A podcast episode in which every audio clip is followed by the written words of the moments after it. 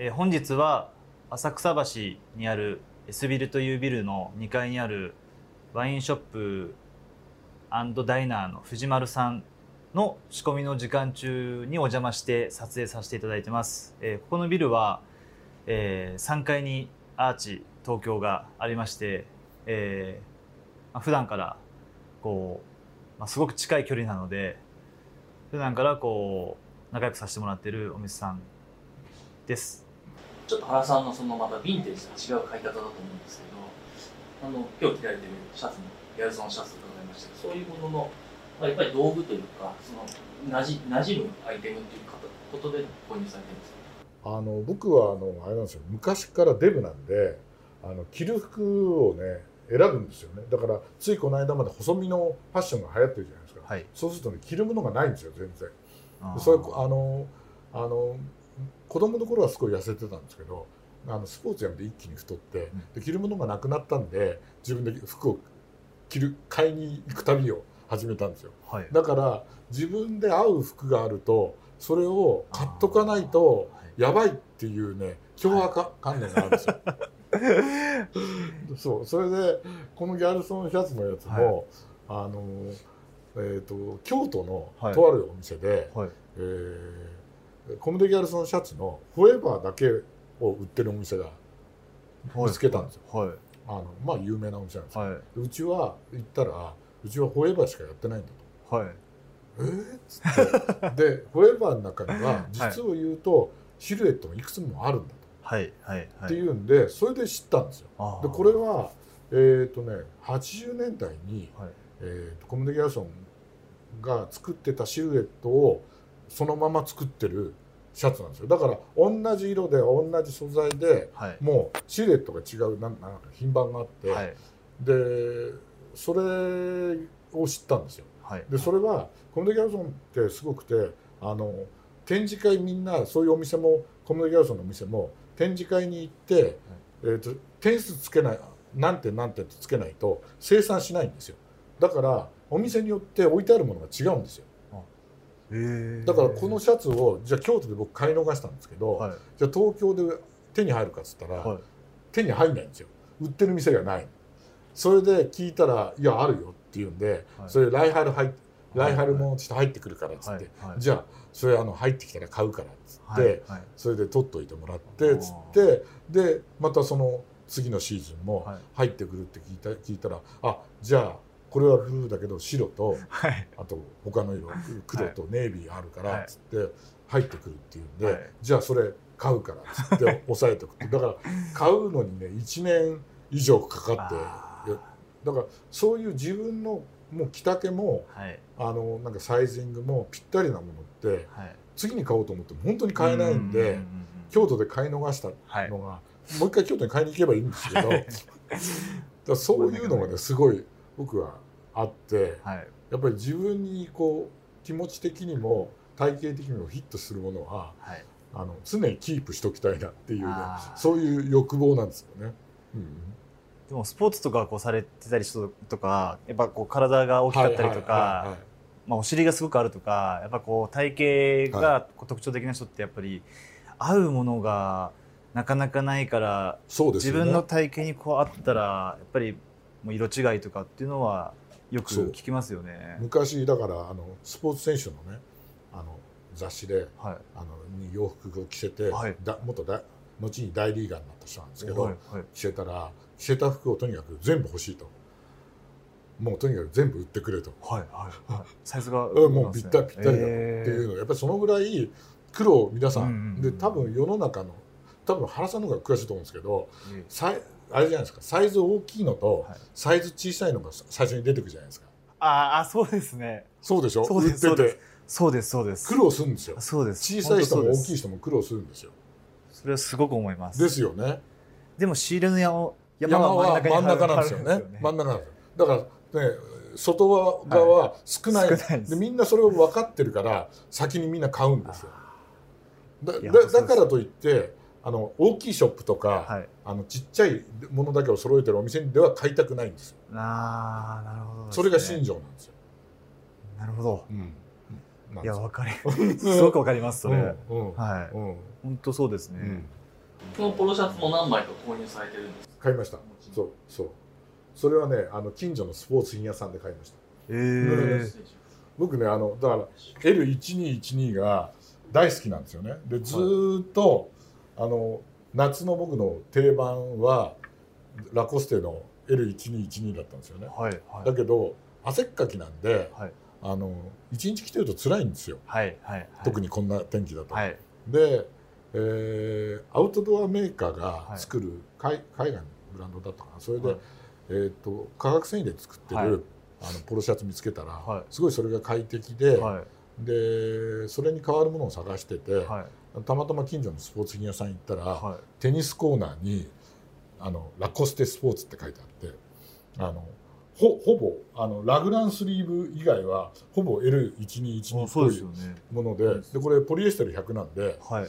あの夏こういう時に着ててもすぐ乾くんですあよだからね。ジャケットとかねしはい。なきゃいけない時には、はい。必ずこれをインナーに着てみたいな。それで秋口とかあの春夏春先とかははい。L1212 を着て、あー。でもう真夏になるともうとてもじゃないけどっていうね。使い分けてらっしゃそう。るんですねだから T シャツなんかももう昔だとあのコットン100のね、はい。はい。やつを着てたんですけど、はい。もう最近はねダメですね。うん。もうねこれで味しめちゃってもう今日もこれ着てるのもはい。あのパタゴニアの一番クールってやつあなんですけど、はいはいはい。もうこういうの着始めるとあの全然コットン100は着れないっていう感じになっちゃいました。ね。一方で花さんは同じインナーで今日お持ちなのが井上ブラザーズの。あ井上ブラザーズ。そう出されてましたけどああこれはすみません。ロングスリーブでしたね、はい。これあの半袖もあるんですけど、はい。井上ブラザーズあのアルパカアルパカですよね。がうんすごく、うん。まあ、有名なブランドで、まあ、日本でもちょっとずつ多分知名度出てきてそうでるんですけど。うん。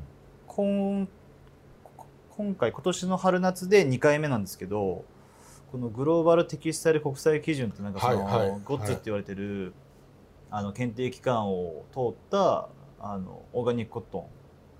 結構井上ブラザーズが結構何年かかけてずっとこう仕込まれてた素材みたいなんですけどそれが今、まあ、今年2回目で出てきて、うんうん。まあやっぱすごく柔らかいんですけどちょっとこうしっかりしながらただ真夏ってなると、まあ、半袖だとちょっと厳しいかもしれないんですけど逆に、まあ、春とか秋とかそれぐらいの時で、まあ、ちょっとこう薄い T シャツよりももうちょっとししっかりとした肉あるものを着たいなって人とかはすごくいいのとあと暑がりな人だったらもう冬うん、もうセーターいらないっていう方もそうですよね。最近はもう暖冬とかでそうですよね。セーターはやっぱいいんですけど、うん。うん。本当にそういう実用的という部分で着るも皆さんのった時にこれにあの薄いダウンとか着ちゃえばあもうねそうですね。そうですよね。そういうふうにうんうん。感じる人も今増えてきてて、僕なんかね逆に最近はあの T シャツでウールのものを着たりとかね。T ウールの T シャツですか？はい。あこれねいいんですよ。実を言うと僕ねあのアメリカのあのブルックリンにあるメーカーで教わったんですけど、はい。そこはメリノウールで T シャツ作ってて、あそれはねうちの T シャツははい。洗濯もいらないよって一年中着られるよっていうふうに言われててはいはい。で、えへー。っとまあ、そこでは買わなかったんですけど、はい。えーっと何年か前にループウィラーで、ーはいあの特あのオオーダー会ではい。メリノウールで作れるっていうんで、はい。それでメリノウールの T シャツを作作ったんですけど、へそれはね快適なんですよ。半袖ではい。メリノウールで T シャツってあんまりイメージないと思うんですけどそうですよね。アウトドアメーカーなんだけどもうずいぶん前からあって、はいはいはい。すっごい快適ですよ夏でも。あだから逆転現象っていうか、はいはいはい。夏にその真夏にウールを着てはいはいそれではい冬にコットンみたいな、そういう発想みたいな。確だ定番ってまあこれもそうですけど、はい一年中着れる強みみたいのってあるじゃないですか。そうですね。本当に、うん。多分そこが強いですようんね、うん、うんうんうん。だからこれだったら本当に真夏以外だったら3シーズン着れる？そうですね、うん。そういう体で僕らも。仕あ入れて、ーウールの T シャツ持ってくればよかったな。モンベルでした。えっ、とねいやループウィラーなんですよ。ムモンベルなんかでもあります。あります。あります。あれね本当にねあの消臭効果があるんで、あそそう言いますよね、うん、メリノなんで天然ウールなんで、はいなんでねすっごいね。であと目目が自然に開いてくれるんではい。全然熱くないんですよ。あすっごい快適ですよ。なんかうちのオーナーなんかがよく海外出張、まあ、2週間とかはいはい3週間とか行くときに、いつも着てる、まあ、下着。はい。下着のもう、はい。あ肌着ですよね、はい。パンツとあと上のインナー、はい。北欧のブランドでそのメリノールなんですよ、ね、あやっぱりそうでしょ？そうなんですやっぱり快適でうん。洗ってもすぐ乾いたり、うん。防臭防菌とかやっぱすごく、うん。まあ、道具としてすごくこう、まあ、便利っていうところで。だこういうそのポリエステルみたいな化学繊維で最新のものっていうのももちろんいいんですけど、はい。やっぱりその歴史に裏打ちされた昔からの天然繊維の良さみたいなのをもううまく使うと、はい。ね、ただ日本の場合は湿気があって、はいはい。これだけの高温になりますから、はい。そこはうまく使い分けみたいなはい。ことをやった方がいいかなっていう気はねうんうんしますよね。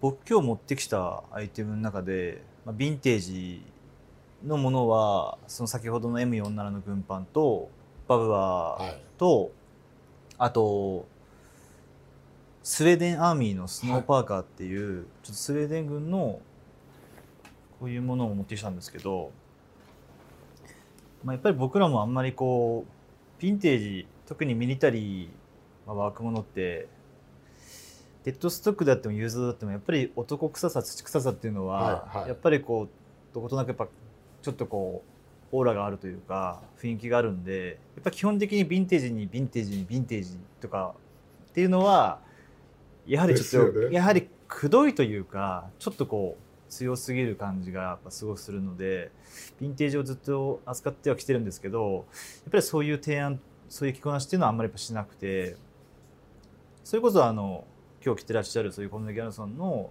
そういうちょっと綺麗なシャツにこういうミリタリー合わせるとか、やっぱ新品とこうヴィンテージの合わせむしろちょっとこうクリーンなイメージというか綺麗なこう雰囲気の洋服にこういうミリタリーを1点加えるとかやっぱそういった意味でのこうアクセントというか、まあ、これもやっぱ要は実用的というか、やっぱそういう部分であのまあ河川のマンパとかでもいいんですけど、まあ、こういうちょっとコットンのこういう昔のミリタリーアメリカの M65 とか結構こうモッツコート的なのも好きな方は多いと思うんですけど、まあ、今やっぱユーロヴィンテージがすごい注目されてる中で、まあ、僕が個人的にすごい気に入ってきてるっていうのもあるんですけど、まあ、新定番の一つとしてこのスウェーデン軍のスノーパーカーっていうのはすごくこう着やすい合わせやすくて、ね。まあ、このデザインとこの素材と色ですからやっぱりこう普通におしゃれに着れますもんね。そうなんですよね。ね。非常に取り入れやすくくて、うんうんちょっとこうデザインもうんポケットはいはい。3そうですねつあったりとか、うんうん。白じゃなくアイボリーっていうのもいいですしね。多分ねあの原さんのようにあの詳しい方だとあスウェーデン軍のねって分かりますけど私なんか普通に見たらあこれどこのブランドのみたいな感じぐはい。らいよくできてますよね。思いますね、うん。うん。うん。なのでやっぱりそういった意味では古着を今興味持ち始めた方とかもともと古着好きな人でもいいんですけど結構こうエントリー的な部分での新定番としてもなんかすごく個人的にはすごくいいなっていうところで、うん。お店さんによってはこれを染めちゃってるお店もあるんですよ。要は多分ちょっとこう日焼けとか、はいはい。多分そういう、はい。どうしてもね。こううんいう状態で見つかったものとかをこう仕入れたお店さんなんかはこれをこう黒に染めたりとか、これをエンジに染めたりとか、結構そこって藍染めとかでもすごい素敵だと思うんですけど、はいろいろそういうのはできると思うんですけどまあ、これがまさしくそのオリジナルのカラーで、うん。僕個人的にこのオリジナルのカラーでこう着続けて着続けていいね。ちょっとこう使用感出るのもいいんですけど、はいはいはい。あまりにもこうあの汚れてきたらその時に染めたらまたいいかなって 個人的に思っていながら。すごくこう可能性がすごい広い。うん。まだしかも注目あんまりされてない、まあ、うん知ってる人は知ってると思うんですけど、そういったまあヴィンテージかなっていうところへでーサイズ感もいいんですよ、うんちょっとオーバーサイズで、でいいですね。うん。アームもたっぷりしてるんで、うん。ブレザーとかの上からうん。じゃないですけど、うん。まあ、僕らツイードのジャケットとか好きで扱ったりするんですけど、うんうん。そういう上からとかでもいいですよね。すごいうん。いいと思いますし、う先ほどお話してたあのケネス・フィールド。んうんのツイードとかフランネルとかあそういうあいいですね。そういうジャケットの上とかにザバッと羽織るというか、うん。そういうのもすごくこうなるほどね。スタイルとしてかっこいいなっていうところで、でもまだあれですよね。た原さんあれですかね。ユーロヴィンテージのものってまだまだ出てくる要素ってあるんですか？それとももうき出てきたこと自体が希少なの15年前とかフランスイギリスとかはやっぱ開拓というか仕入れてた方はいたと思うんですけどまだそこまで今みたいに大勢のこうバイヤーが仕入れに多分出向いてなかったのでまだまだその時はあったんですけどやっぱ今はもうあのイギリスフランスドイツなんかはもうほとんどないというかそれで今その三国の後を追ってじゃないですけどスウェーデンチェコオランダとかがちょっと今こう人人気というかそういうミリタリーものが今ちょっと市場に出てきてる感じがあとイタリアとかですかイねタリアね。はい。ははいいはいはい。イタリアもものによってはこうシンプルでうん。すごくいいミリタリーあるんですけど、あんまり数的にそんなにこう多くないですよね。うんそうなんですよね。ですよね。多くなくて、うん。っていうところでやっぱユーロまあユーロヴィンテージはこの先でもやっぱ減っていくとは思いますね。うん。なのでやっぱこうヴィンテージデッドストックっていうのが多分一つ鍵で、うん。皆さんやっぱりミリタリーって未使用が欲しいっていう方がすごく多くて特にやっぱり若い方は気にしない方は多いんですけど、やっぱ大人の方はやっぱり未使用デッドストックじゃないと嫌だっていう結構やっぱこだわり持ってる方っていうのはやっぱり結構多くいらっしゃってそういった意味でもデッドストックものが手に入るっていう時代はも結う構、うん。あのまあ間近に来てるというかリミットが結構迫ってきてるんじゃないかなと、そうですよね。あの今日の感想といいますか。セッションしちゃった感いや僕はもっこう多分僕の知らないこう時代だったり、まあ、僕は北海道出身でこっちこう東京出てきたのもまあわりかし遅かったので東京のファッションだったりこう70年80年代のファッションってやっぱりこう人にこう一部の人に聞いた話とあと神保町で見た雑誌の情報しか あまりないので、まあ、もっともっとこう話聞いてみたいなっていうのが率直な感想ですね。で僕はあのアーチさんは本当に昔からあのお店の名前だけ伺っててもう札幌行ったら必ず行きたいなと思ってて。でここできた時も実はあの来ようと思って来たんですよ。でそれで来たんだけど1時始まりじゃない。あはいでそうですそれ知らないで来て11時ぐらいに来たのかな、であ2時間はちょっと待てねえなっていうんであそれですねでそれで行ったっきりこ来れなくてすいません本当に。でもすごいあの三石さんのねあの東京古着日和を見ていやこんな面白い店だったら絶対行っとかなきゃなっていうんでこの間も知り合いのあの商社の展示会行ったら、はいはい。その話になって、はい。で小暮さんあのああ三石さんに出てたお店行きたいんですよって言うんでそしたらこここのお店が一番行きたいってその人はおっしゃってて浅草橋から歩いて5分ぐらいですんでつって。で小暮さん行ったんですかって言うからいや僕まだ行ってないんですって言って言ったんですけどでもそういう原さんとお話できて非常に光栄です。